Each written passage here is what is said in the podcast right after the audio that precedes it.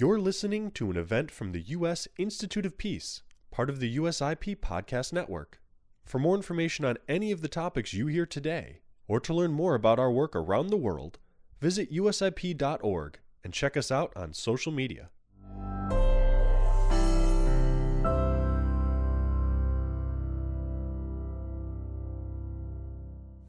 Good morning, everybody. On behalf of the U.S. Institute of Peace, I want to welcome you to the public event Building Peace from the Bottom Up Post War Peace Building and Local Level Intervention. My name is Kathleen Kuehnast, and I direct the Gender Strategy and Policy team here at USIP. 34 years ago, USIP was founded by Congress as an independent national institute dedicated to the proposition that peace is possible, it's practical, and essential for U.S. and global security. We are very pleased today to be co hosting this event with the Conflict Analysis and Resolution Center at George Mason University. the theme of this event is in line with our core principles on partnerships as we know that our impact is wider and more enduring when we work together on research with academic partners to gain a greater understanding about the practice of peace building and how to better measure its impact. We come together today around the recent work of Dr. Pamina Firchow, Assistant Professor of Conflict Analysis and Resolution at George Mason and also a former USIP Senior Gender, Jennings Randolph Fellow. About five, six months ago, Pamina and I were having coffee, and I'm an anthropologist, so this work really speaks to me at a core level.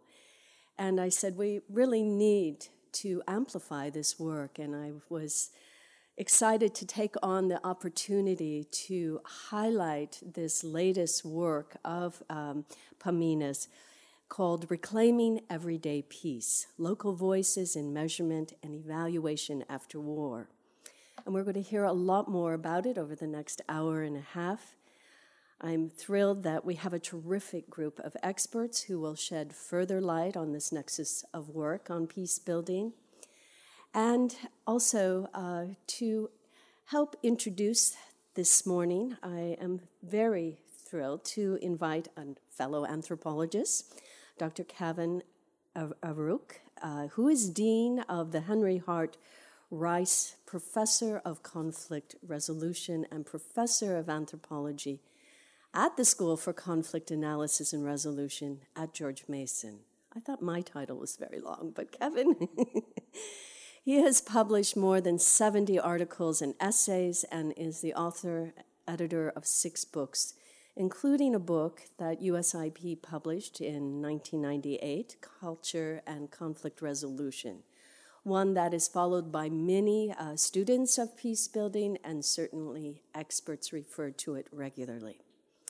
He was a senior fellow here at uh, the Jennings Randolph Program for International Peace He's also been a Joan B. Kroc Peace Scholar at the Kroc School of Peace Studies at the University of San Diego and a Fulbright Specialist at the Malaviya Peace Research Center. And so, Kevin, I invite you to the podium to uh, share some opening remarks and to introduce our guest, Pamina.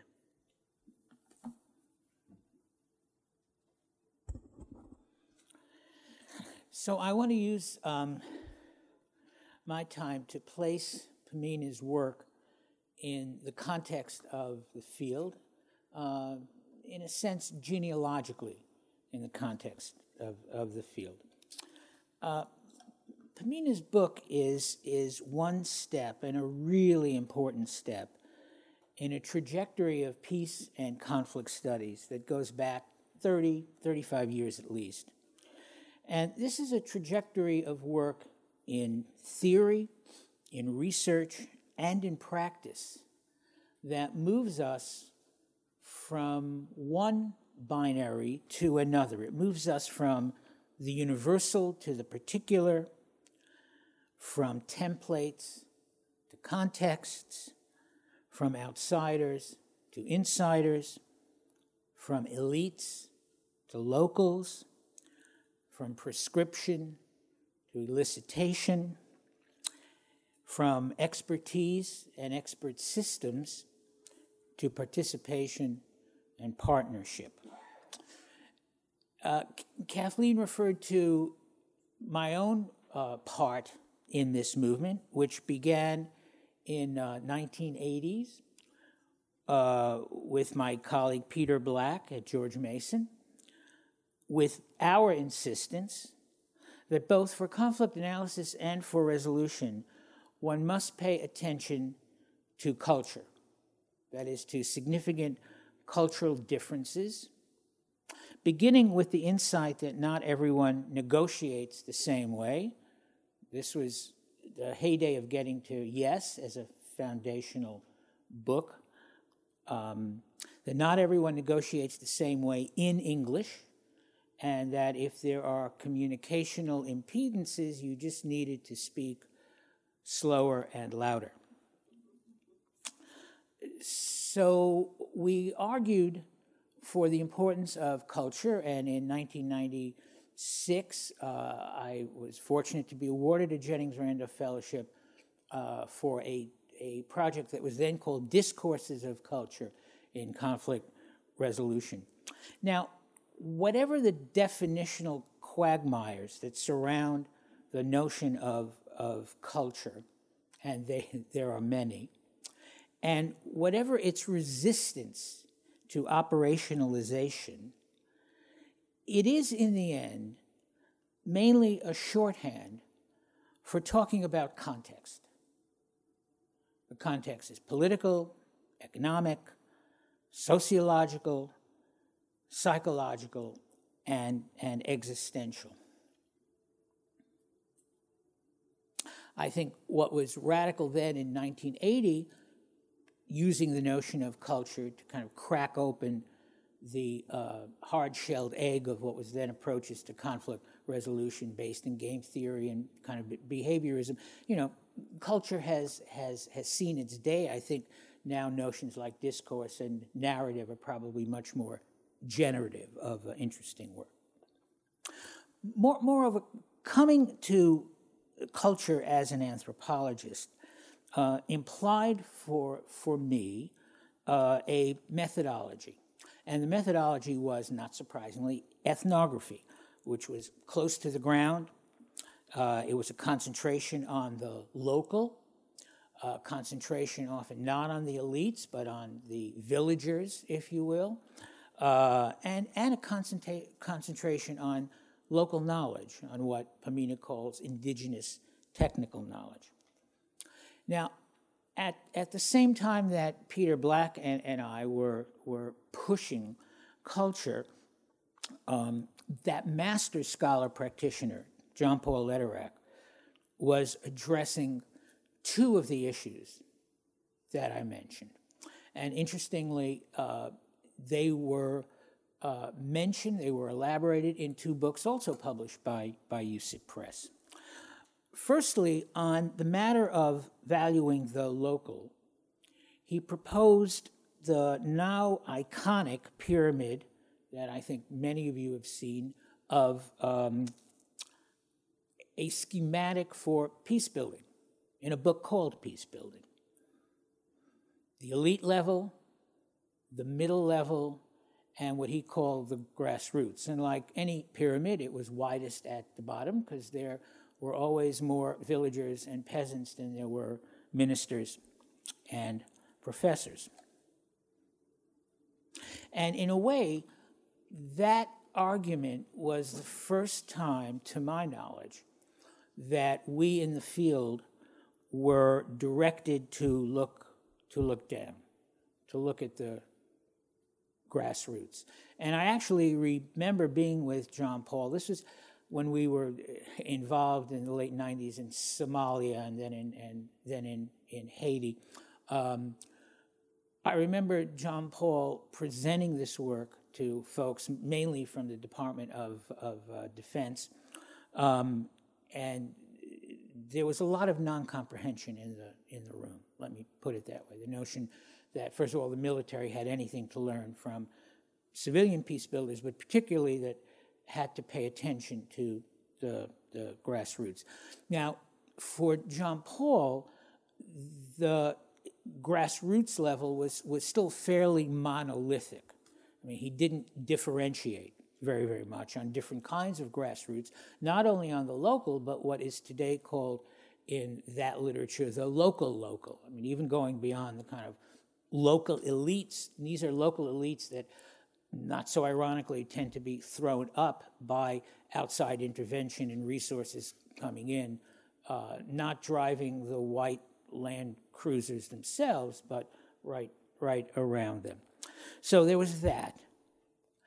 And on the matter of participation that I mentioned in a different book, Lederach proposed the distinction for third party interveners of prescriptive approaches, where one comes in with, uh, you know, have process, will travel, and elicitive approaches, which is when one tries to draw out from uh, the folks their own ethno conflict models, their own models of what causes conflict, and their own ethnopraxis, their own indigenous modalities of conflict resolution. And of course, all societies have, have both.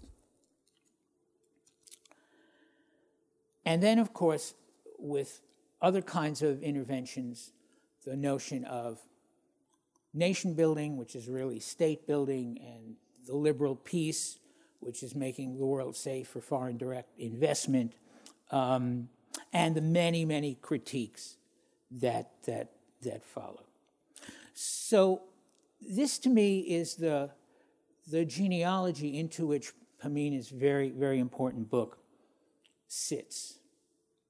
And it's important for a variety of, of reasons. First of all, um, it, it offers us a very nuanced sense of what peace looks like, what she calls small p peace looks like.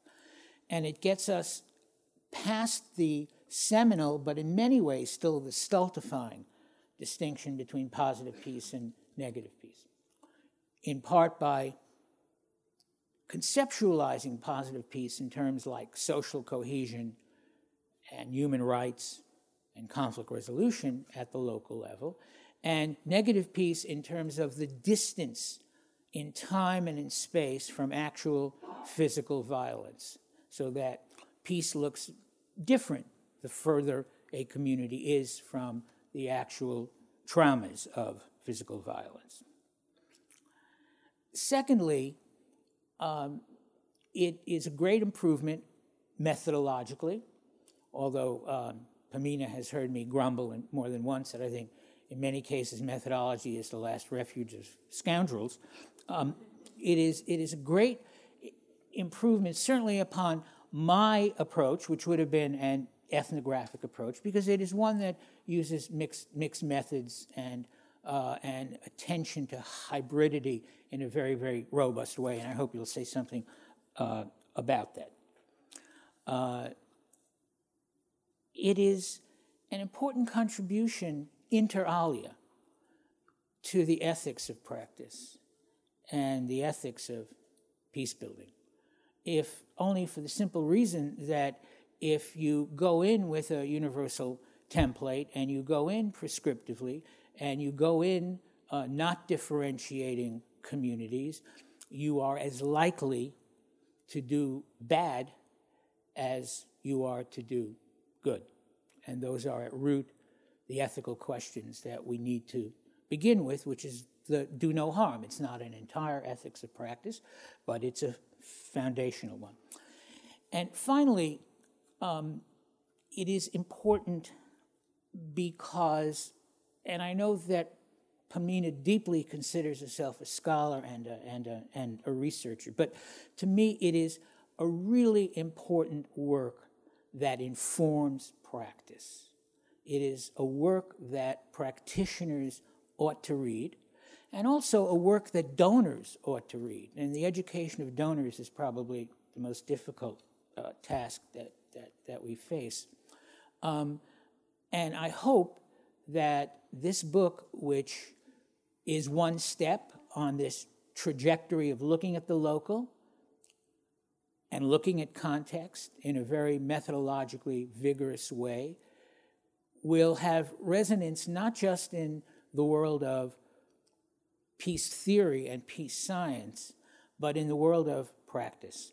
And that is why uh, we are very, very happy to have Pamina as a, as a colleague at S-CAR, because whatever our, our sins are, and they are legion, and I'm dean, so I've hidden most of them from people, we are certainly committed always to making our scholarship and our research engaged with the world and to hold up the ideal of the scholar practitioner as the uh, true icon for what is at root a normative field.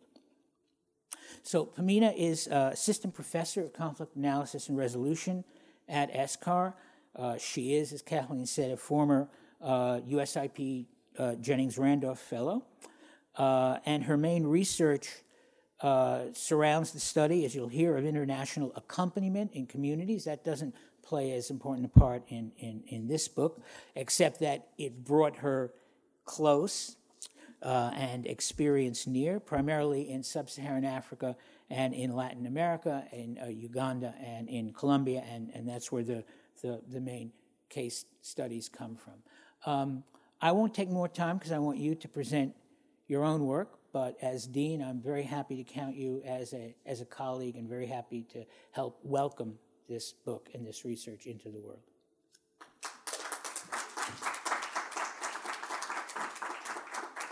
Thank you so much, Kevin. Uh, first of all, I want to thank you all for being here and for your interest um, in, and support of finding ways uh, to amplify the voices um, of people who may be neglected or marginalized uh, in peace building and development work. Uh, I would also like to thank Dr. Kathleen Kuehnast for her support throughout my time at USIP uh, in part because of her encouragement. Uh, I continue to be involved in consultancies at USIP uh, and am now leading a significant project with the Institute on Reconciliation Indicators um, and their use for USAID project planning and evaluation in Sri Lanka. Uh, I want to thank Kathleen and also Tina Hegedorn uh, for their help and hard work in making this event happen. Uh, this book and the Everyday Peace Indicators Project more broadly address one central and overarching question How do we measure peace, and what are the results? I came to be concerned with this question uh, early on in my career as an activist and peace builder, working on disarmament and conventional weapons issues in DC and London. I was bothered by the patronizing ways uh, in which we often would prescribe solutions for war affected countries and communities uh, without consulting them first um, or considering that they might have knowledge to help combat issues related to their own peace and security. Uh, so it was fortuitous uh, that I met Roger Mac Ginty while we were at uh, the University of Notre Dame. And we were fortunate enough to be funded quite early by uh, the Carnegie Corporation of New York to pilot the utility and potential of the everyday indicators for measurement and evaluation purposes in the peace building field. So, my book, Reclaiming Everyday Peace, uh, provides conceptual and methodological discussion about the utility of participatory numbers. That is, numbers that are generated from the bottom up using rapid rural appraisal techniques, uh, such as the Everyday Peace Indicators approach, and explores the challenges with top down measurement approaches of difficult to measure concepts, uh, such as peace and reconciliation. Since the 1950s, the measurement of peace uh, has evolved significantly, although much of measuring peace still primarily involves measuring armed conflict and war uh, such as what is done by database programs, such as correlates, the Correlates of War program, which some of you may have heard of, or the Uppsala Conflict Database program.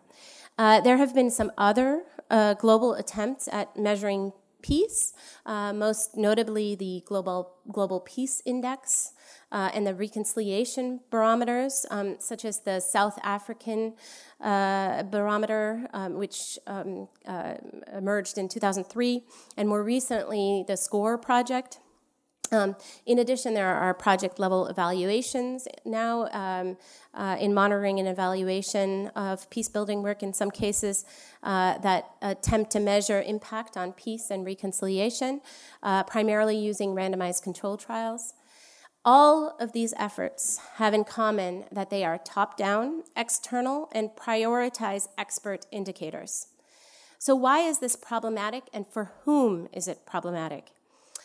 The challenges with top-down process, with the top-down process of indicator generation and quantitative measurement uh, is reflected in the debates between interpretivists and positivists, where interpretivists are generally more concerned with capturing all attributes of a concept, as well as the, relativity, the relativity of concepts.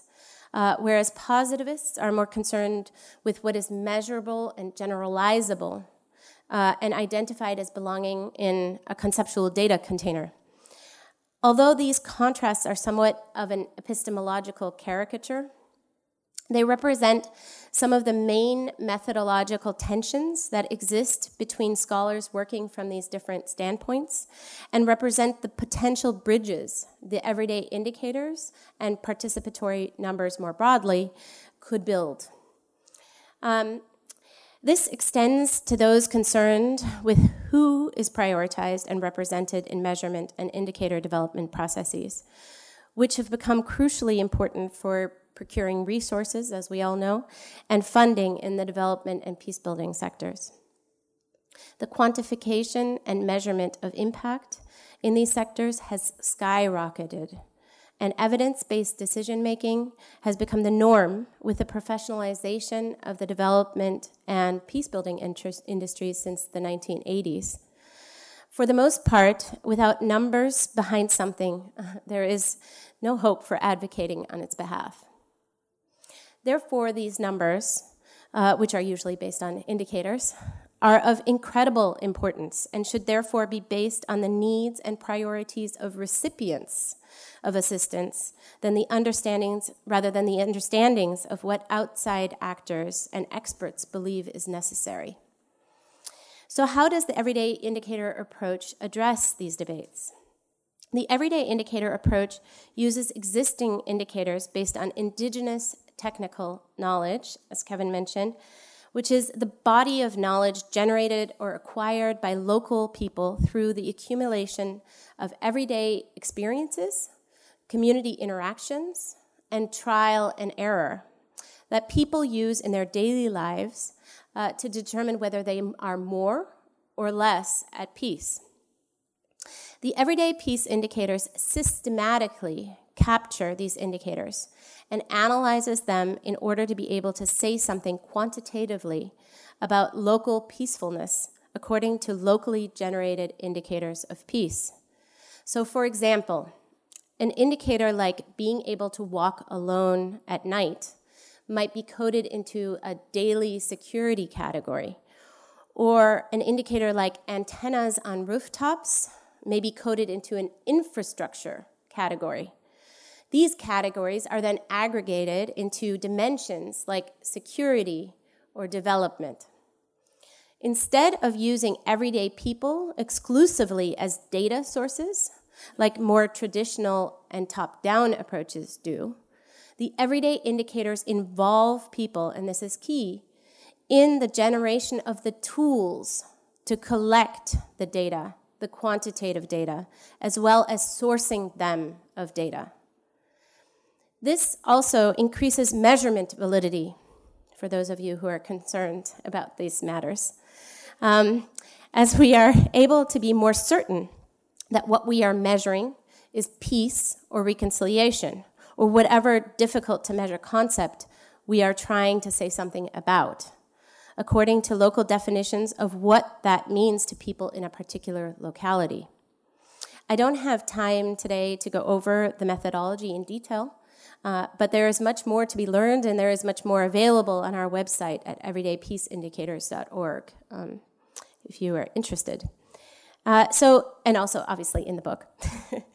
um, the book goes on to use the everyday peace indicator methodology to make claims about peace building effectiveness at the local level using quasi experimental matched case studies of villages in Uganda and Colombia. Villages had as similar as possible demographics, histories of violence and displacement, religious and ethnic composition, but vastly different levels of external intervention after the violent events. Villages were matched for their similarities in everything but the amount of intervention, with the goal of matching villages that had little to no intervention with villages that received enormous amounts of external interventions. And these villages um, had uh, received a reputation among the international community as laboratories for peace in their countries. My findings show that the localities with high levels of intervention particularly prioritized social issues such as community cohesion, interdependence, and conflict resolution over security and development when identifying their everyday peace. This is important because these are the areas of intervention that were least attended to by external actors in these villages. Therefore, perhaps unsurprisingly, locality, localities that were saturated with high levels of interventions did not have substantively higher levels of peacefulness according to these community generated indicators of everyday peace. The results suggest that there are disparities between what localities need when identifying peace in their communities and the interventions external actors prioritize in their peace building and reconstruction efforts. Interestingly, uh, the localities with more intervention reported higher levels of development in comparison to the communities with little intervention. So that demonstrates that development inter- interventions were effective at attending to develop community development needs. However, they also reported higher levels of insecurity, which indicates that with these reconstruction efforts after war, there are significantly significant security risks to communities, but also that they don't have the social structures available to protect themselves. And they have an innate feeling or sense of insecurity. My findings suggest that conflict affected communities with large amounts of assistance in reconstruction and development require more interventions pertaining uh, to social cohesion and community social relations than those with little to no assistance. Infrastructure, security, and development projects are often, usually, prioritized over relationship building, and actors often end up substituting the building of a road for real engagement with the root causes of a conflict. However, these localities are actually much more in need of these kinds of relation building efforts that can be supported by the international peacebuilding community than those that have had to rely on their own efforts in reconstructing their communities after war.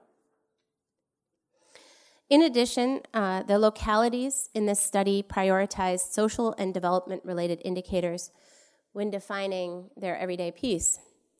However, overall, people chose indicators that fell into multiple categories, representing both positive and negative peace, demonstrating the multidimensionality or the multidimensionality of peace. This is relevant for empirical measurement, since the majority of top-down attempts, as we've already covered, at measuring peace use indicators that focus primarily on violence reduction. Also, the fact that people define and identify peace differently from context to context over time has major implications for how we design and evaluate programming, as is reflected in this passage from the conclusion of the book. In a follow up focus group in Atiak, I found myself debating with the participants about an indicator they wanted to eliminate from the original indicators list developed by the community three years prior and used in this study. I was in Uganda to reconvene community members from Atiak and Odek to test and update the initial list of selected indicators. This particular group in Atiak was insisting that one of their previously selected indicators was no longer relevant.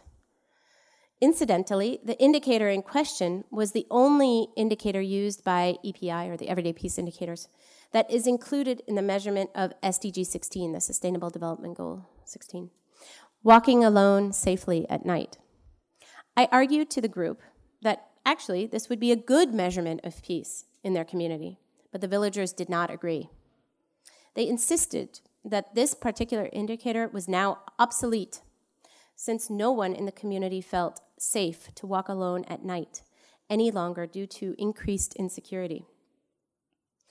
Therefore, it could no longer be considered an everyday measure of peace. With recent crime waves precipitated in part by the large influx of South Sudanese refugees to camps near Atiak, the perceived insecurity of villagers had increased dramatically so much so that they no longer dared leave their homes alone in the evenings.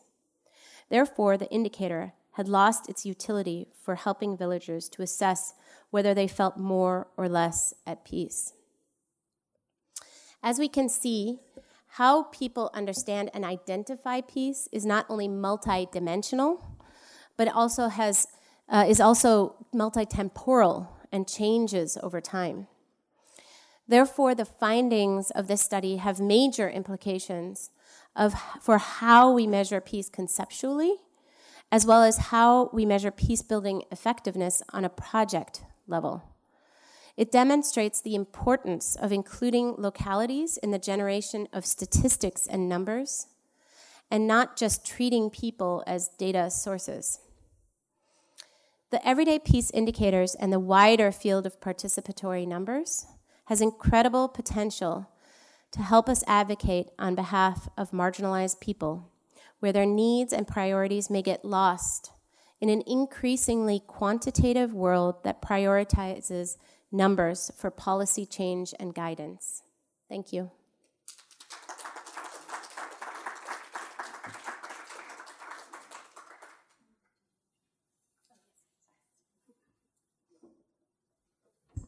Going to invite the panelists.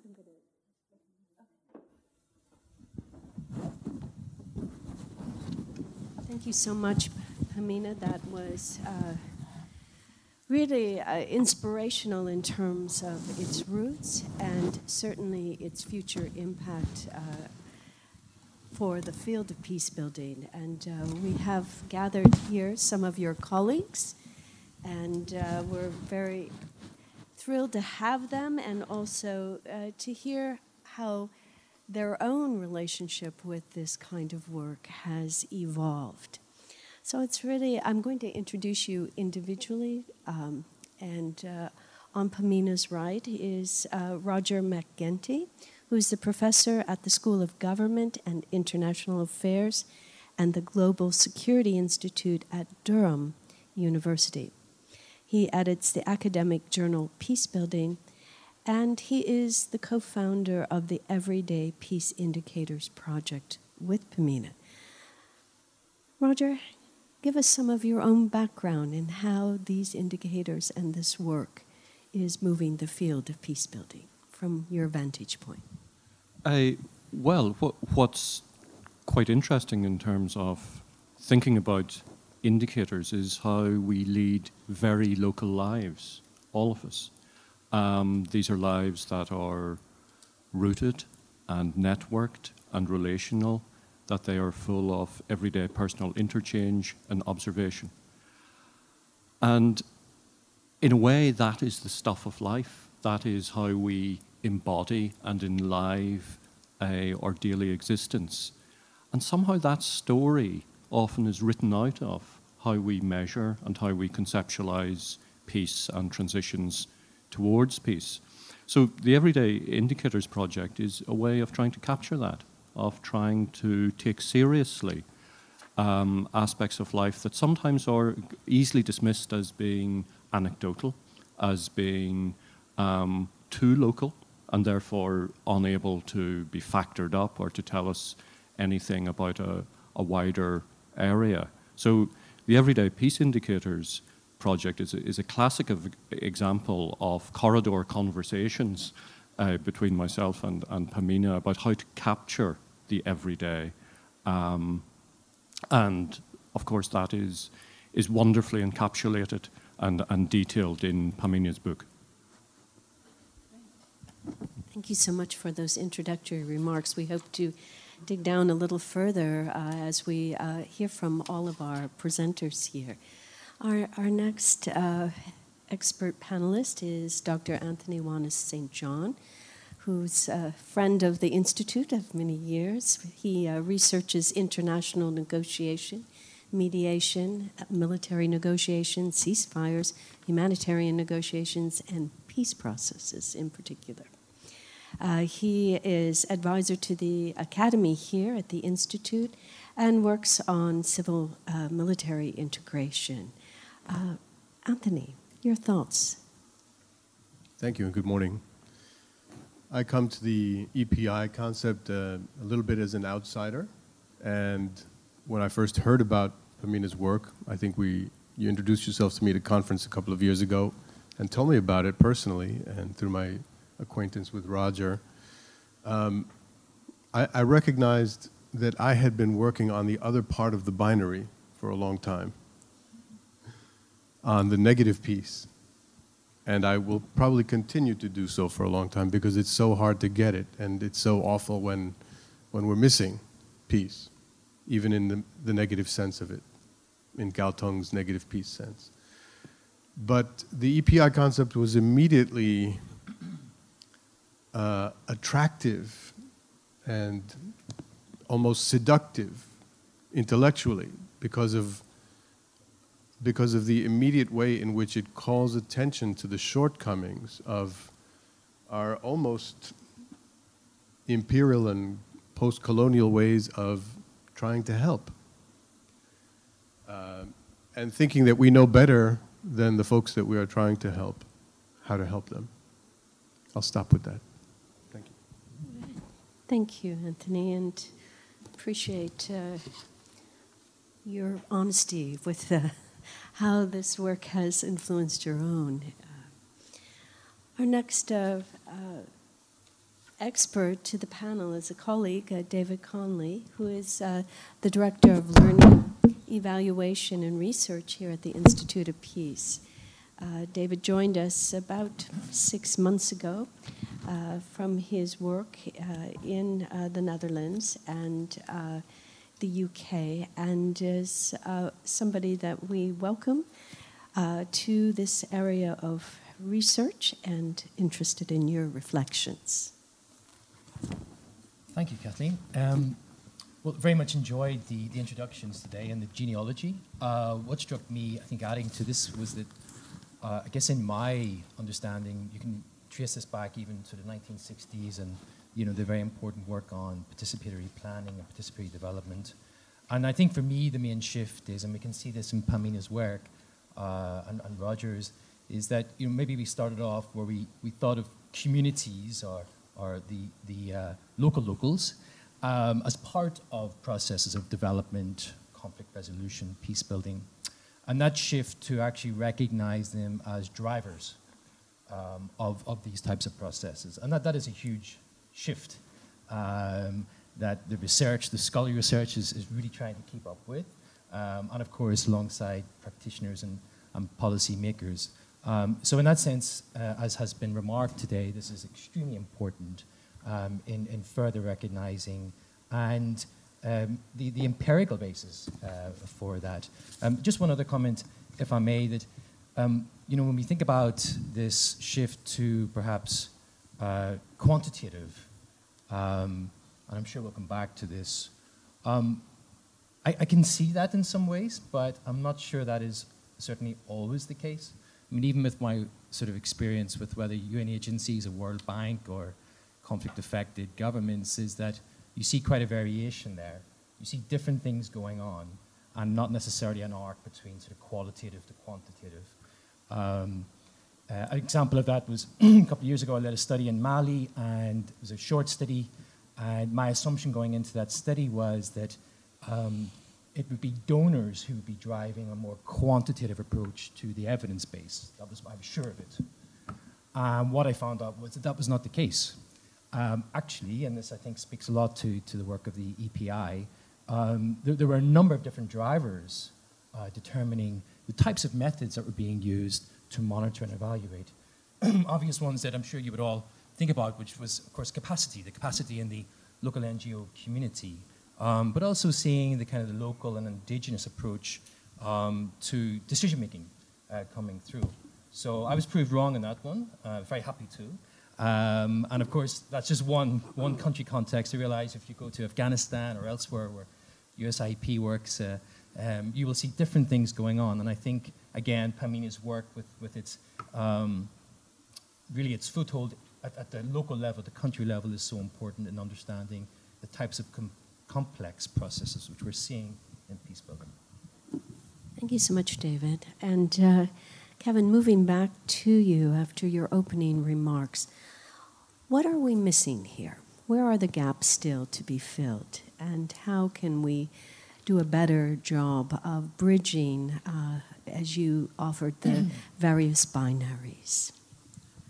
So, towards the end of Pamina's book, she uh, refers to something that has been referred to a long time, and that is the lack of cooperation, of sequencing, of cooperation, collaboration, sequencing, division of labor that, that often occurs with always well meaning interventions.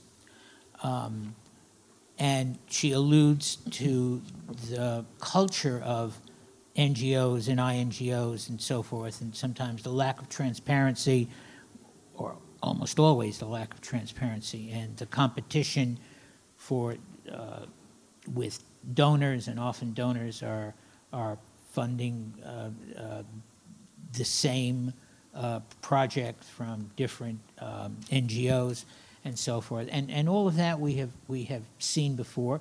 We've seen uh, laments about the lack of collaboration and sequencing and timing and division of labor.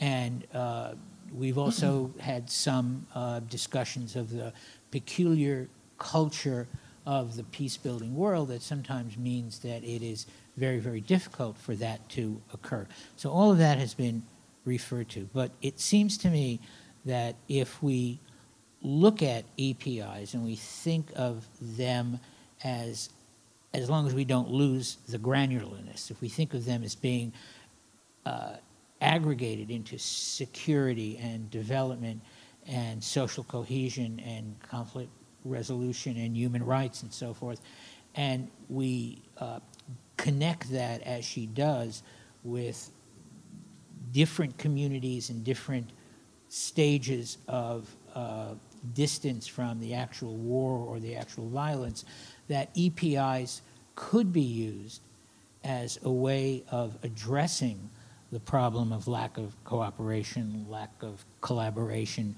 by um, not having uh, three or four different um, NGOs or donors work on the same problem in a place where that is no longer the main problem, that maybe social cohesion is a, is, is a problem. So we've seen the laments about lack of collaboration. We've seen the observations about the funny culture of our world that sometimes makes that collaboration hard. But I do think that if we paid attention to what the EPIs are telling us, that would be one way into addressing those problems. Thank you, Kevin. I'm going to come back to Pamina now that you've heard from your colleagues, and I ask you to respond to some of their comments and what you see as some of the major challenges ahead. Um, thank you, Kathleen, and thank you for your comments. Um, although uh, I, I, I, think um, there's so much more to be done. Um, and uh, we um, have been um, spending an enormous amount of energy and um, uh, money um, on evidence-based work um, and in peace building and uh, establishing um, evidence-based peace building in order to advocate for uh, uh, more money, more resources, more effort towards um, peace building and reconciliation work. However, um, I think it's a it's a real it's a conceptual jump, um, an assumption that this is uh, really effective in um, procuring resources, um, and also, and maybe more importantly, in convincing uh, governments that are um, that are, are, the recipients of peace building um, interventions uh, to actually use this evidence base to change their policies. So, uh, this is um, a project that Roger and I are embarking on um, that uh, involves looking at how uh, institutions, um, municipalities, or uh, um, different um, organizations within governments and peace processes uh, digest data, um, in particular local level data, and how that influences um, the, the, the, um, uh, their decision making processes um, and uh, the progression of, of the peace process. And maybe I'll, I'll let Roger say a few more things about that project. Okay. Um, in a sense, everyday peace indicators and many other projects have piloted and engaged in fairly robust methodologies to find out to find out granular bottom-up types of information in societies hopefully transitioning away from conflict in a sense we know what the local thinks but the next step is to work out what happens to that local level information when it wends its way up through institutions, through ministries, municipalities, INGOs. How is that data treated? That local level, bottom up, sometimes community and crowdsourced data? Is it aggregated? Is it edited? Is it ignored? Is it easily dismissed?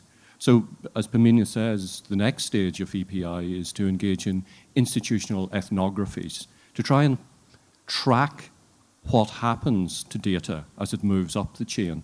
And also to ask the question what happens when bottom up data meets with top down data? Because there are issues of power there, in that some data is regarded as being more important, more reliable, possibly more authentic. Um, and I think that, that that's something that, that I, one thing I've noticed is that virtually every peace building scholar wants to be an anthropologist when they grow up. Um, so some people like Kevin and Kathleen have been there before us and, uh, and are probably saying, you know, if you had have listened to us decades ago.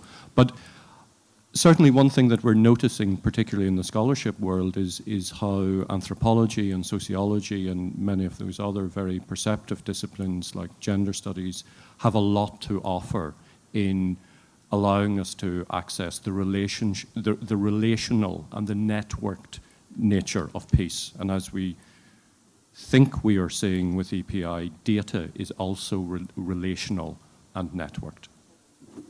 I love that, Anthony. I'm going to turn right to you on that. Data is also uh, relational. And what, what are the chances of us being able to do this kind of ethnography of institutions and how data actually moves through uh, you know, from, from an NGO perhaps uh, to uh, a government institution or bilateral? Well, I'd say the quick and dirty answer is that it is filtered through the biases of the minds of the people who receive that information. All of us look at information selectively. We look for the things that we most relate to. Sometimes we take some special attention to things that surprise us. But often we are looking to confirm what we already believe. Um, and that's no surprise to anybody who's a student of psychology or social psychology and decision making. So, uh, yes, the, the encounter between the two worlds of data is, is likely to produce some interesting surprises, maybe some harmonies, but also maybe some clashes, um, and some lingering resentments, even. Because those who do, with an idea that they're doing well and doing right and for the right reasons, might feel like, well, we have something to offer that you need, and you just don't know it, that you need it yet. So there, there, I imagine there could be some donor and practitioner driven resistance to the idea that people actually know what their lives are like and have an idea about how to make them better. Um, even if it doesn't look that way to the outsider. So it's a fascinating possibility to look at uh, what happens to the EPI type information as it migrates upward um, and gets translated into funding decisions, project decisions. I don't have any experience on that myself, um, but I would like to bookmark a topic for further discussion, perhaps later, about an idea that has migrated outward from the peace building world into government circles uh, here and into the international organizational world uh, about how we assess conflictivity and how we figure out if a country, a locality, a place is about to spill over into violence or is in sort of a stable state um, or is escalating further into conflict. Conflict assessment models are now uh, they used to be something quite radical. Now, now the Pentagon has several of its own. Uh, I've worked with State Department folks to train uh, people from the interagency in the use of conflict assessment models. It's no longer radical. But what EPI shows us is that uh, we have to think still more critically um, about the insider perspective are we asking the right questions for the right levels? And it seems to me that we can we can do a lot more to understand conflict and how it's how it emerges uh, and how to prevent it, and then what to do about it if we look more deeply and more closely at the at the participants, victims, and uh, folks most directly affected by by conflict.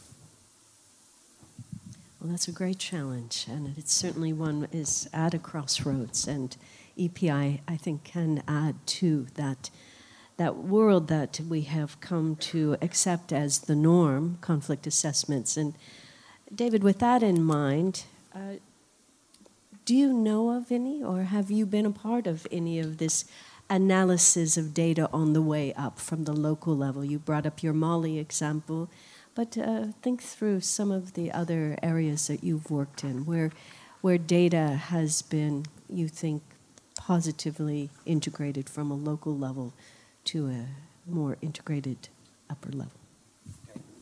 Um, I think what we've seen is two things in relation to the, ev- the, sort of the evidence base and the relation between evidence and policy making, decision making is that, you know, on the one hand, it is greatly underfunded, you know, at the project level. I mean, most agencies will still struggle to spend maybe 5% of their budgets on sort of M&E, um, just to give a sense. Um, and that, that's at a local, right, or sort of project level. Um, but at the same time, we have seen, um, I think, in terms of knowledge and learning, um, greater interest, increased interest in the role of evidence in decision making, both obviously here in the US and thinking back to UK and, and the Netherlands, there's a number of important initiatives to indeed you know, try to bring together uh, the different strands of data. And I think on that note, I mean, what I would like to suggest is that maybe we lose the whole top down, bottom up. How helpful is that actually? Maybe in some ways it is, but I think it's quite limited. I'm not the first person to say this. But it just struck me in our discussion today, because actually what we see is much more complex than that, than bottom up and top down. Um, we see different uh, types of data and directions of data. And I mean, we saw this here at USIP, uh, very interesting work on sort of collaborative impact design that the colleagues here have been pioneering in the case studies of uh, Colombia and also Central African Republic. And there, you know, even at that sort of country level, the different types of, of, of data strands and the direction of data happening, and then indeed how through true collaborative um, action, how you can bring that up to, do, to donors who themselves, if I want to generalize, are becoming much more involved in their programming. I mean, this is another shift as well. They're taking, as a, to generalize, a much greater interest in the types of programming that they do. That's very different from, from say, uh, 20 years ago in the peace building field. Um, so I think it's uh, there's the challenge is still there. The you know the the, the budget, uh, the spending on evidence on data is still relatively low. It's still a challenge even to to meet sort of five percent, ten percent of budgets. Um, but we are seeing interesting initiatives. Um, for example, the Netherlands um, in, in funding a sort of a knowledge platform with military, NGOs, universities, etc., to try and, and essentially bring together uh, important studies, research being done, and to bring that directly to uh, foreign affairs. Um, and, and, the UK has been involved in other initiatives and also here in, in the US. So, so there are, I think, important efforts uh, to try and do that. In terms of concrete examples, I can't think of one right now, but, but uh, maybe I'll come back to one. And just, just one last point in this is, um, you know, I'm interested to see how does the how do the everyday, uh, you know, the EPI, everyday peace indicators, how can they um, fit or align or work within the kind of the project cycle at, at the at the local level, um, which still is a driving force, whether we like it or not. You know, the kind of the standard project cycle. How does it indeed fit with it within that? And when I think about that, I also think about prevention. To what extent the EPIs can have a preventative um, dimension, which indeed you touched upon in your example, I think, of uh, Uganda. Um, yeah, so, so I also wanted to raise that um, in, in, in, thinking about um, the, uh, how, how, the, how the indicators are used. Let's pick right up on that. I'm going to ask the panel for their own comments. Um, yeah, uh, that's a great question, and I think also an opportunity to really plug my work with USIP at the moment on Sri Lanka. Um, because, I mean, you know, uh, we started this project in 2012. It's um, been a few years, but it's a relatively new project, so we've been evolving, becoming more and more sophisticated, I like to think.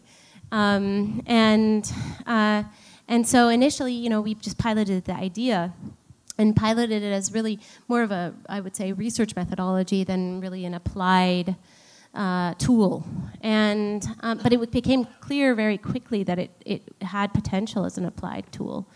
Um, and there was a lot of resonance and interest in the policy uh, community and um, uh, by practitioners and organizations, NGOs, and, and donors. Um, and, uh, and so um, an opportunity arose um, for uh, US for me to work with USIP to lead a project in Sri Lanka um, uh, funded by USAID um, to um, to develop reconciliation indicators as a part of uh, policy uh, and, and, and, planning, program planning, um, and evaluation of their reconciliation programming um, at a local level, part of their reconciliation programming, not all of it. And um, and and this this has been a really interesting exercise. When I mean that we're just beginning now, but it's very exciting for me because um, it demonstrates really, I think the the the the full, uh, the comprehensive. Um, uh, cycle that EPI has um, the potential to um, uh, to assist or to provide um, information for. So, um, you know, uh, EPI or the everyday indicators have the potential to influence programming in the sense of um, being able to help guide what programming is implemented, so the design part of uh, design monitoring and evaluation. But then also the indicators um, being indicators that can produce quantitative data also have potential for monitoring and then um, eventually the evaluation um, of, of that programming. And so that's what we're doing in Sri Lanka together uh, with USAID and USIP um, to really test whether uh, that's possible and, um, and, and how much um, added benefit that has. I, I want to say, though, um, you ask about the standard project cycles. Um, that has been a challenge, and I think I mean we made it very clear that uh, in order to do EPI, we have to think ahead, and I think that's the case. That should be the case in any um, in in any project. We should be uh, evaluatively thinking, right, from the very beginning, and so um, using EPI, you do need a little bit of forethought because you have to go through an, the indicator generation process at the beginning of a project so that you have a baseline so that you can also help guide programming with those indicators and then eventually use them uh, for evaluation. So it's i think a real tool for evaluative thinking in, um, in, in, in a project cycle in a program cycle. Roger do you want to step into this? Um, you know i'm tempted to say what, what she said um, but but it, it's a really interesting question, David, and, and I, I was struck because I, I, I don't live in the, in the policy world. I, I have the, the great privilege of, of, of being a, a full time scholar that this term, the project cycle, in a way is, is so artificial. And, and I can see that it has been naturalized, obviously, in, in, in the policy world, but no one lives according to a project cycle.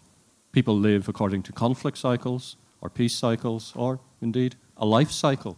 And I guess the bigger challenge that, that practitioners and academics have is, is to try and work out how their projects and programs can match more, more succinctly a demand led way of thinking rather than a supply led way of thinking. Because um, if we follow a, a project cycle, then we're, we're perhaps necessarily, we go down a path dependency route um, uh, that is supply led rather than demand led. And of course, all of this I recognize is much easier said than done. You know, the most important builder, the most important person in any organization is usually the person who sits in the office next to the director.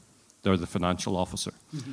And they um, work according to budget cycles and, and particular um, time periods. So I recognize that it's easier said than done, but one of the nice things about EPI is that it allows us to, um, to listen to narratives and, and ways of thinking that are disruptive, that are awkward, that differ from the neatly packaged language that I might prefer as a scholar and that many people in this room might prefer as a, as a practitioner. So, one of the things that I, I welcome from this project is the disruption that it has caused in, in my thinking. And I think that's a good thing because it challenges us, us all. Anthony, do you want to pick up this project cycle binary of sorts? Sure. Um, let me see if I could put an example around it to see how it could play out. Let's say USAID wanted to put some money into a project that is a donation to Colombia to demobilize FARC soldiers and reintegrate them into society. It will have a laudable goal, it will have a reasonable theory of change, some money attached to it, a project cycle, as always maybe some M&E built into it. But if it stays at the national level, and there are national level institutions who are in charge of that work in Colombia, then we're missing a great deal. We don't know where those people will go. We don't know what the condition of the communities into which they will try to reintegrate is. and how it will be affected by their arrival. If there are jobs waiting for them there, or if they will resort to illicit and criminal activities. Um, if there are family members that can support them. We don't, I wonder if, if EPI type methodologies could be used to take something that is essentially a national level practice, fund this project in that country, and turn it into a very finely tuned, locally relevant series of engagements that, that work very closely with the data that, that are out there. And, and related to that would be how quickly can we make that data come alive? Because when, when somebody in London or in The Hague or in Washington decides to spend money on another country's problems, then the project cycle does sort of take a life of its own. It has to be spent, implementers must be found, etc. And and those things are are uh, I've seen with my own eyes. They take more importance than capability, expertise, dexterity, local contacts. It's who's, who's around sometimes. Um, how, quick, how quickly can we get EPI type information into a project so that the project actually succeeds? There's some of that in, in the work that you did, but I wonder if we can discuss it even further in the future. Pamina, do you want to respond to that? And then, then I'm going to open it up to our audience. Okay. Um, yeah, I, I, I, think I think that's a great example. Um, we can maybe work on that together. Uh, um, and uh, it's a it's a good question. I mean, and I think it speaks to sort of the pathology of um, the monitoring and evaluation sector, um, and also um, the uh, donor schemes of funding uh, projects and uh, these short timelines and difficulty. Uh, and one of the reasons for, um, for this lack of evaluative thinking, right? Um, because everything has to happen now and um, yesterday. And, uh, and so um, uh, there's difficult, I mean, it, it, it is, it makes it difficult for, for forethought um, and uh, spending some time uh, actually um, even conducting conflict assessments in some cases, right? So, I, I, mean, clearly, this is not. This is a process that requires time. Um, it requires money, um, and uh, and it and it also um, uh, requires some will on on behalf of donors and implementers um, to work in a, in a way that they are not accustomed to. Um, and, and I think, so this is going to be, it requires a culture change um, and a culture shift in existing um, uh, approaches to uh, program design. Um, and it also, I mean, it requires a shift away from thinking about donor priorities, thinking about the priorities of the international community, um, and um, and perhaps some of these um, fads that sometimes we bring into the things that we fund, um, and and and um, focusing on because we want these projects to work, focusing on um, the people that we're actually working with and on their priorities and being open to be guided by them. So I think it does require a culture shift, shift and I think it, it requires some, um, uh, not just evaluative thinking, but some um, a, a, space for, for thinking ahead um, that uh, at the moment isn't always there. Well, now you've begged the question, but I have to return to our resident anthropologist here. Is it possible to have this kind of culture shift from where you sit? Yes, and the key word that we've used is disruption. Yes, that's how cultures shift. Thank you. So I'm going to open it up now to the audience. Thank you for your interest. And oh, great, we have a lot of questions. I think I'll take about three at a time uh, to allow the the uh, panelists to think about it, and maybe I'll start from the front and move back, and then come to the uh, right side. And if you would mind, uh, just stand up, introduce yourself, and uh, keep your comment brief. Thank you very much. Uh, hello, my name is Danielle Reef. I'm the chief of the Learning Division in USAID's Center for Democracy, Human Rights, and Governance.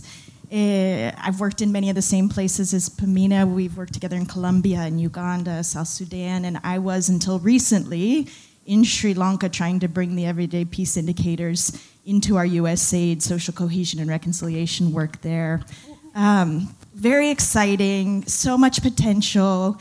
Uh, one of the reasons that I was really motivated to do that is because throughout my uh, experience, 15 years working in conflict affected environments in the field, uh, so often we would go to talk to communities about peace and reconciliation, and we found that uh, simple linguistic barriers were so enormous in many local languages, just these words peace and reconciliation don't exist and they don't resonate. and You don't even have language, common language, to be able to communicate with your beneficiaries about the things that you want to do. And so, very, very difficult to get information. Um, and, and Pamina's methodology really provided a way, a really structural methodological approach to try to solicit views and uh, opinions and, and, and feelings from communities. So, so really filled an important gap. Anyway, um, I just wanted, because there's been a lot of commentary about the donor community and how difficult it's going to be to uh, bridge the gap with donors and how difficult it is to work with donors to change the culture and whatnot. Um, I don't necessarily have a question. I just wanted to say that uh, we do care and we are uh, trying to bridge those gaps, but we're faced with some very structural challenges related to the program cycle, related to the way we do business.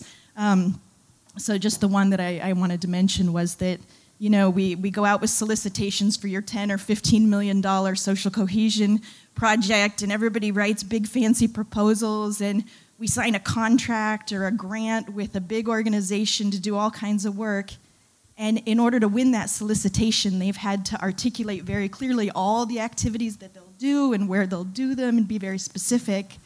And then uh, the EPIs tell us that, wait a minute, maybe in local communities we should do more of this or less of that or something different. And our implementing partners come back and say, but wait a minute, we signed a contract with you that says we've already agreed to do all these other things. So, anyway, there are challenges, but I personally am very excited about Pamina's work. And um, yeah, I just wanted to voice my support. Uh, thank you so much. We appreciate that, and uh, really from one of the funders. Please. My name is Kim McLean, and I'm the Regional Director for the Americas with Global Fund for Children, a small foundation based here in DC that gives small grants to grassroots organizations that work with children and youth. I feel like I'm coming in and out. My apologies. Yeah, you might be.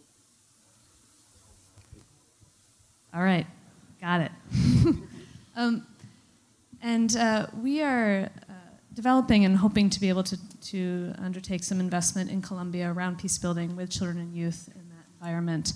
Um, and I'm really intrigued by these indicators. And the question I have is uh, when you work with the community, with community members and representatives in the community to develop this tool, that's a real investment of their time um, to participate in that. Um, not to mention, of course, all the people then who participate as uh, uh, givers of data when the tools are actually applied and used.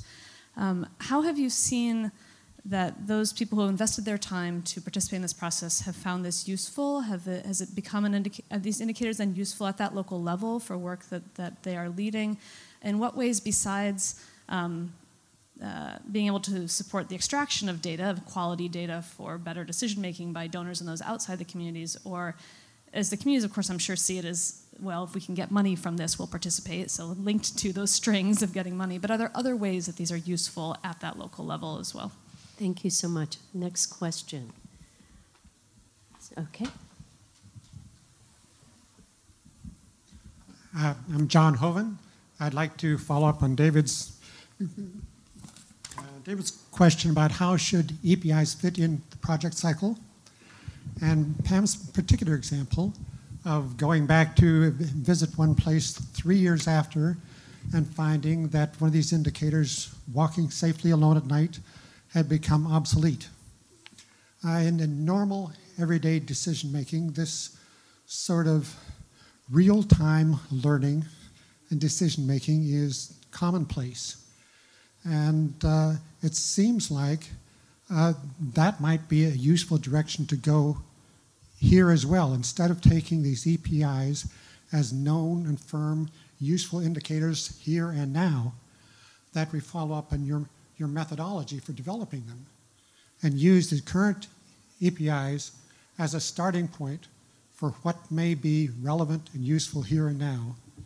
And uh, uh, asking the questions for what is the evidence for what really matters to us here and now.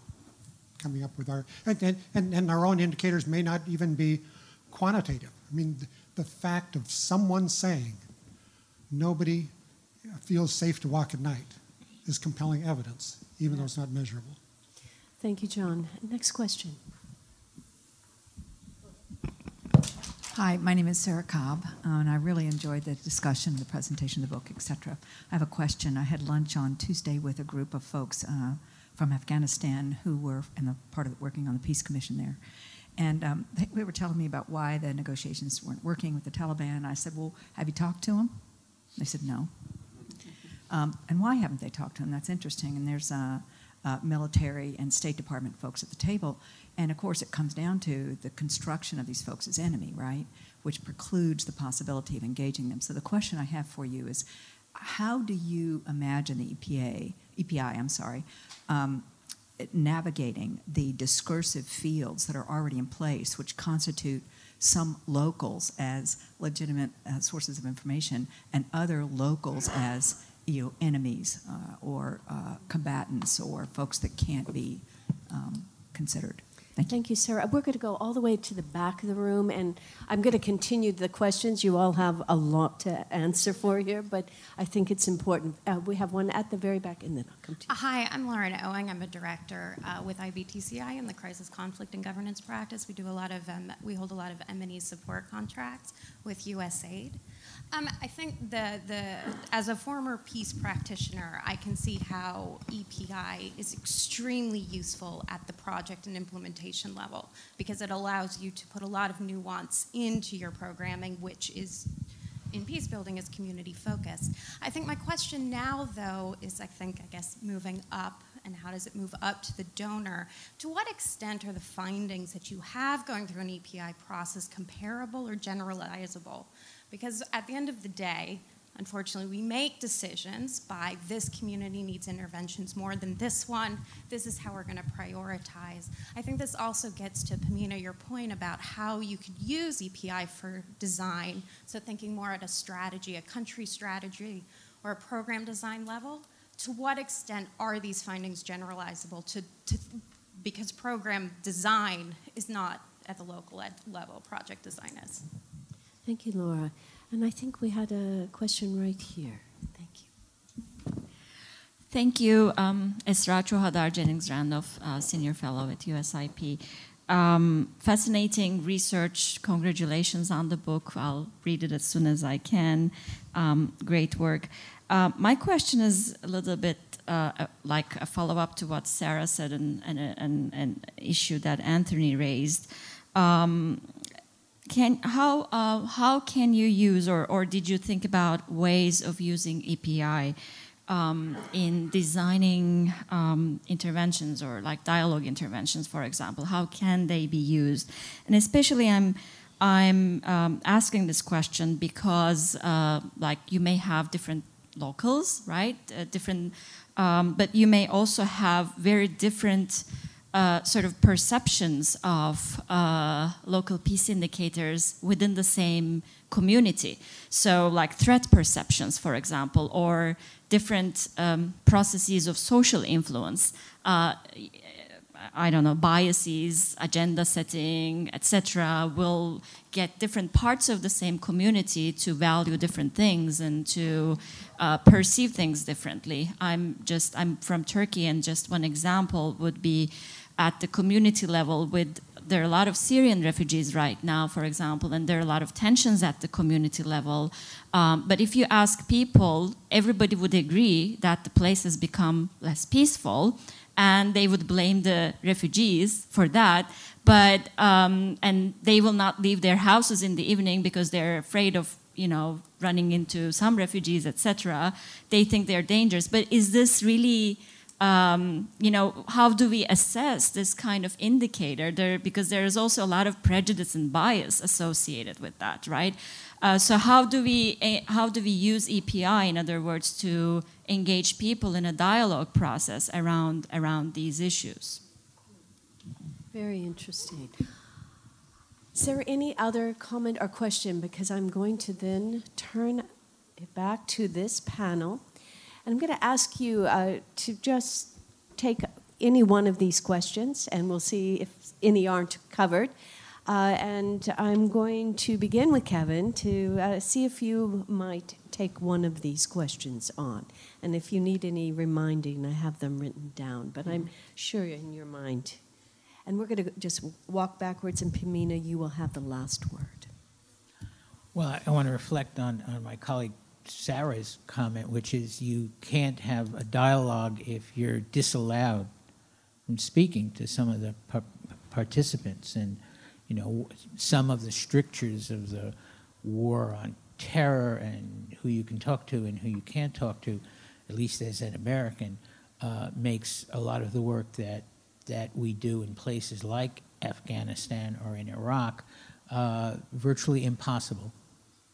Um, you know that if if if if one is breaking the law by speaking to a Taliban person, uh, then you might as well pack up and go home or find workarounds. But the workarounds will always be disruptive. Right? They will always be in some way rubbing against the grains and the and the rules. Um, and uh, yeah, that's a problem. And some of us in this field, I know, routinely break the law in who we, who we speak to. David? Thanks. Um, well, there's been a couple of questions, I think, and sort of observations, remarks around the, the around the project cycle and, and indeed the constraints that, that many of the donors um, have. I mean, I think what's, interesting is, just maybe just to pick up on some of those points, is that you know, the project cycle really has ev evolved over the years, means many different things in many different places. And uh, we've talked about Afghanistan already, that just one example, Sierra Leone being another, where, you know, really in terms of sort of bottom up, now to use that phrase, are sort of citizen led forces, community driven, we have seen structures which maybe come from the outside and prescriptions very much being adapted uh, to the local context and a you know, very clear sense of agency there in those processes. Um, now, if you go to other contexts, and I think this is where we need to be, of course, uh, be mindful, where, where war has had you know, a truly devastating impact. Um, in, in that immediate sort of environment, certain things will not be possible, right, because of the continued threats, uh, the insecurity, um, the trauma, the lack of capacity. So, of course, that, you know, that reminder different things will be, will be possible in terms of what we can ask of the conflict affected, what can be expected when it comes to, to data. And as the example, I think, uh, from, from Turkey, that in some of these contexts, you know, it's the whole collection of data, whether it's done from, the, from, from communities upwards or from wherever, is, is incredibly sensitive. And in some cases, impossible, actually. Um, so, you know, I'm sure the, the EPI is, is already addressing that, that, that in these types of contexts, which, you know, where, where stability uh, is not present. And actually, the, the, gathering of data by anyone um, is, is incredibly difficult and, and, could, you know, it could add uh, to the threats um, in, in, inadvertently. Um, I'll, I'll, pass, I'll pass on. If I understand EPI correctly, I think I misunderstood it years ago, was that there were a set of indicators that you could just put on a list and go into a village and check them off. These these are the indicators that, uh, right? The but the, the, the indicators are generated by engagement and dialogue with people who have real experience, and also to Esra's point, possibly real distortions in the way they think. as any human being might have. So it, it is an interesting question how you address, how, how you go beyond one overwhelming or overbearing voice or uh, a dominant story that people are telling that may or may not be based on, on real facts, uh, but that reflect stereotypes and prejudices. I wonder about that. Um, and what the level of conflictivity is in a particular area. Would that, would that impact how people talk about the indicators?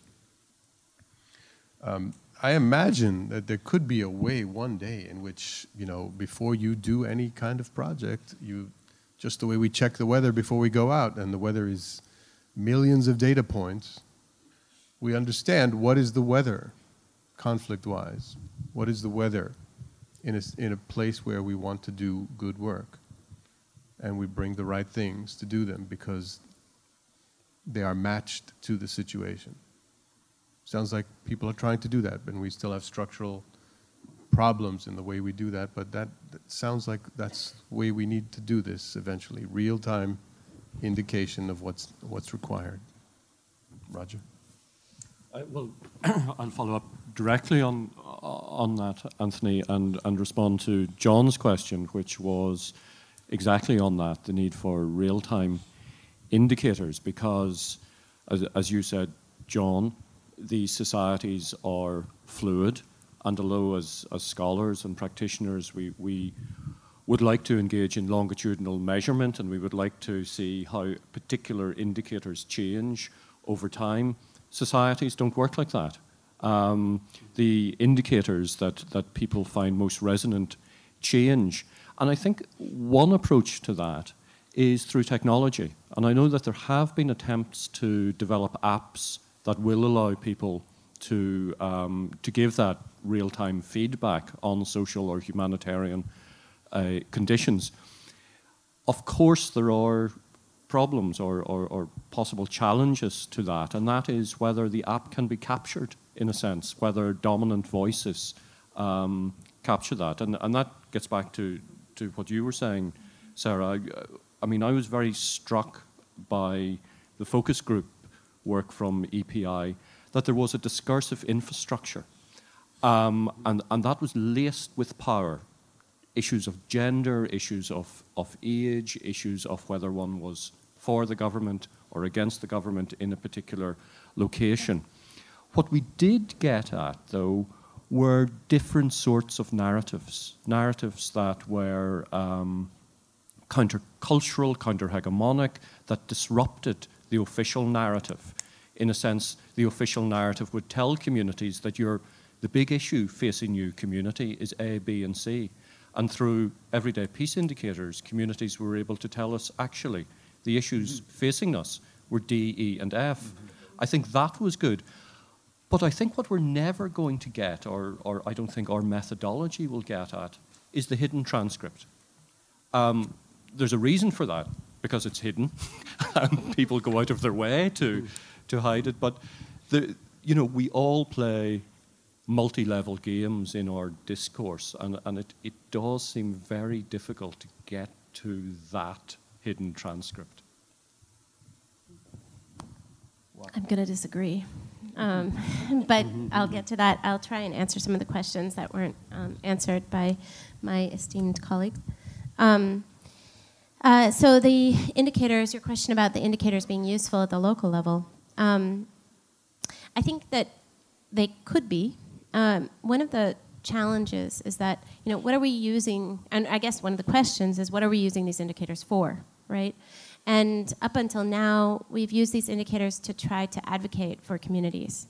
And who are we advocating to? Well, donors, governments, NGOs that require some kind of le- level of rigor and um, and, and process and systematization. So, so, so that systematic um, um, require, or that requirement for, for systematic methodology um, uh, requires some kind of technical expertise. And that makes it more difficult for communities themselves to be able to do this process. That doesn't mean that they wouldn't be able to use the indicators for, to advocate for their needs.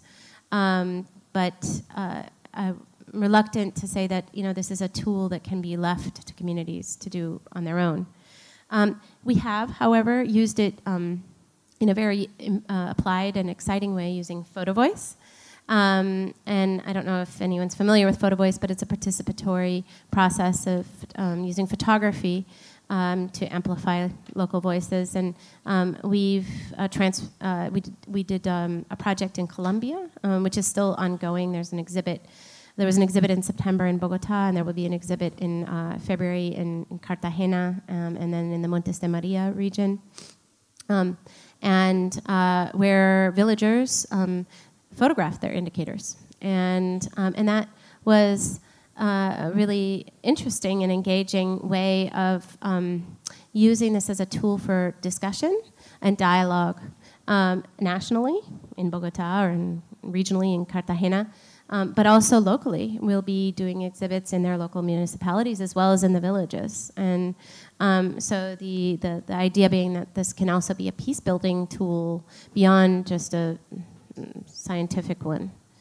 Um, uh, I wanted to answer also the question about um, the comparable or generalizable issue um, that was brought up in the back of the room. I sorry I didn't catch your name, um, but uh, you know, I mean, um, EPI is really it's a methodology, a methodology that can fit into a variety of different research or evaluation designs, and um, and so. Um, the everyday indicators um, have the potential, possibly, to be scalable. And um, we are testing this uh, with uh, funding from the Carnegie Corporation at the moment in uh, Colombia. Um, again, in Colombia, doing a lot of work in Colombia. Uh, in, and um, it was a fortuitous event actually that happened. We were approached by um, an indigenous, uh, a group of indigenous activists um, that wanted uh, to build a, a bottom up barometer of the peace accord because they felt that they couldn't trust. I mean, there's been um, a history of mistrust between indigenous groups and the government, and they felt that they couldn't trust the government um, and uh, and its its accountability tools and um, and its statements about its impact, and so they um, they they. Uh, um, approached us to build this bottom up barometer, and we uh, agreed to join forces and to test whether.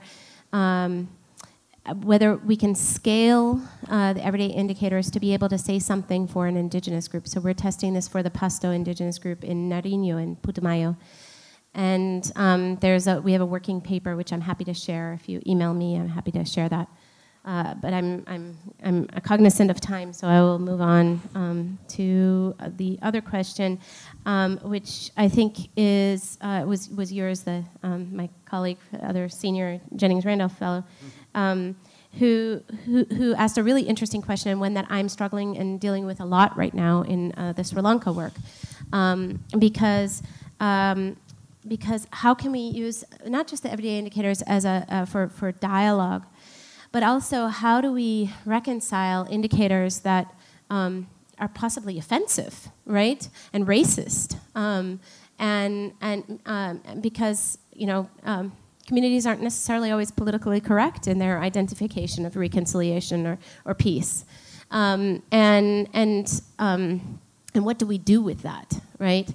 Um, so we're, we're, we're um, seeing this in the, in the South, um, in the Sinhala majority communities, who, for them, reconciliation means, you know, that um, Muslim gives up a seat on the bus for them, and um, that they are seen as being superior to Muslims. That is reconciliation, or that there are no Muslims, um, and and and so uh, so that's been a struggle, but also a really fascinating thing to observe, and something that um, we um, have been adapting to see how we can use that to also inform programming, right?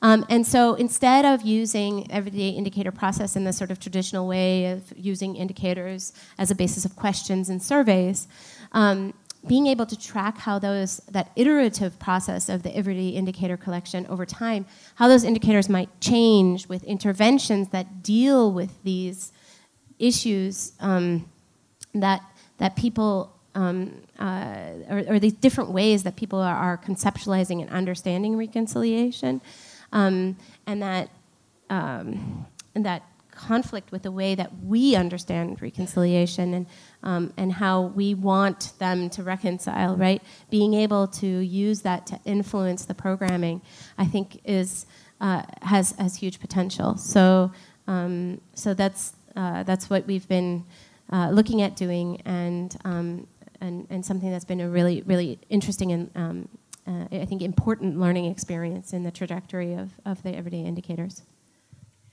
Thank you, Pamina, and I want to thank uh, all of our uh, panelists, Roger, Anthony, David, and Kevin. Uh, what an amazing morning and, and thought provoking from discourses of culture to a methodology that's disruptive, that creates dialogue, that is discursive uh, definition of power and looks at different narratives.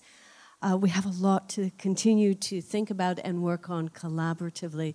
I want to thank uh, George Mason University for uh, your support in this effort, and thank you to all uh, for your attention and engagement we want to invite you to a reception now, and uh, it's just right outside this hallway, really for uh, to benefit from this community of practice. Uh, this is the relationship building here is key, and we're grateful for it every day. So, thank you all, and thank you for coming.